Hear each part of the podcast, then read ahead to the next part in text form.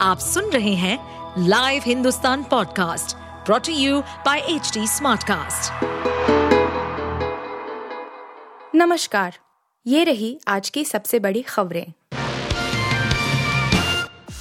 कश्मीर अरुणाचल को भारत से अलग दिखाने को न्यूजक्लिक ने चलाया एजेंडा दिल्ली पुलिस ने कहा है कि न्यूजक्लिक के संस्थापक प्रबीर पुरकायस्त को इस बात के सबूत मिलने के बाद गिरफ़्तार किया गया कि उनके पोर्टल ने यह दिखाने के लिए एक एजेंडा चलाया कि अरुणाचल प्रदेश और कश्मीर भारत का हिस्सा नहीं है उनकी गिरफ्तारी के लिए रिमांड आवेदन में दिल्ली पुलिस ने आरोप लगाया कि उनके पास प्रबीर पुरकायस्त और अमेरिकी tech mogul Neville Roy Singham के बीच ईमेल पर हुई बातचीत के सबूत हैं।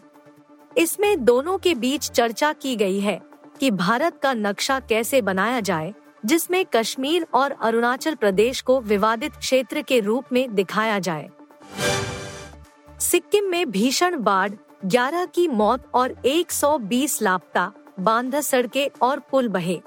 सिक्किम में लोहनक झील पर बादल फटने से तीस्ता नदी में अचानक बाढ़ आने से 11 लोगों की मौत हो गई और 23 सैन्य कर्मी समेत 123 लोग लापता हो गए। अधिकारियों ने बताया कि तीन लोग उत्तरी बंगाल में बह गए। उन्होंने कहा कि चुमनथांग बाँध से पानी छोड़े जाने के कारण स्थिति और बिगड़ गई। बाढ़ मंगलवार देर रात करीब डेढ़ बजे आई। गंगटोक के उप जिला मजिस्ट्रेट, एसडीएम, महेंद्र छेत्री ने बताया, गोलिटार और सिंगताम क्षेत्र से पाँच शव बरामद किए गए हैं। अचानक आई बाढ़ की चपेट में आने से चुनथांग में तीस्ता बाँध बह गया। कम से कम छह पुल भी बह गए और नेशनल हाईवे 10 कई जगहों पर क्षतिग्रस्त हो गया। बुद्धिमान है मोदी। रूसी राष्ट्रपति पुतिन ने फिर बांधे तारीफों के पुल। रूस और भारत की दोस्ती कोई आज की नहीं, बल्कि दशकों पुरानी है। यह समय के साथ लगातार मज़बूत होती गई है। रूसी राष्ट्रपति व्लादिमीर पुतिन कई बार पीएम नरेंद्र मोदी की प्रशंसा कर चुके हैं। एक बार फिर से उन्होंने पीएम मोदी की तारीफों के पुल बांधे हैं। रूस स्थित मीडिया आरटी की रिपोर्ट के अनुसार, प्रधानमंत्री नरेंद्र मोदी की प्रशंसा करते हुए, रूसी राष्ट्रपति व्लादिमीर पुतिन ने उन्हें बहुत बुद्धिमान व्यक्ति बताया और कहा कि उनके नेतृत्व में भारत विकास में काफ़ी प्रगति कर रहा है। आज एक्शन में होंगे भारतीय पहलवान, जाने कितने मेडल दाव पर। 19वें एशियन गेम्स 2023 में भारतीय दल अभी तक इक्यासी मेडल अपने नाम कर चुका है। आज खेलों के बारहवें दिन एथलीट से और भी उम्दा प्रदर्शन की उम्मीद रहेगी। हालाँकि आज दिन कुछ ही मेडल इवेंट्स है, जिसमें भारत भाग लेने वाला है।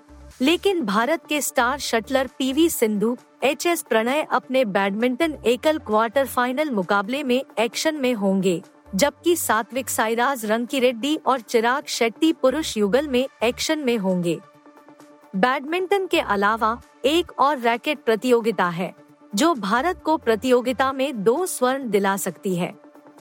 अनुभवी सौरभ घोषाल को पुरुष एकल स्क्वैश फाइनल में स्वर्ण पदक जीतने की उम्मीद होगी, जबकि दीपिका पल्लीकल और हरिंदर पाल सिंह की जोड़ी को मिश्रित डबल स्क्वैश फाइनल में भी यही उम्मीद होगी। भारतीय महिला हॉकी टीम सेमीफाइनल मुकाबले में मेजबान चीन से भिड़ेगी।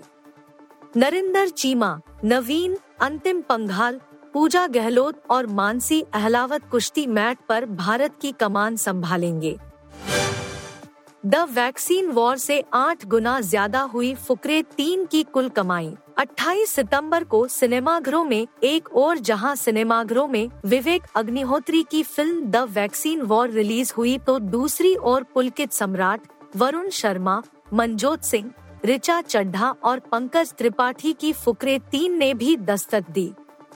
द कश्मीर फाइल्स की सक्सेस के बाद से द वैक्सीन वॉर को लेकर भी विवेक पलवी काफ़ी जोश में थे, लेकिन ऑडियंस ने फ़िल्म को सपोर्ट नहीं किया। फ़िल्म द वैक्सीन वॉर का कलेक्शन काफ़ी फीका साबित हो रहा है। फ़िल्म ने छह दिन में कुल सात दशमलव छह पाँच करोड़ रुपए की कमाई की है।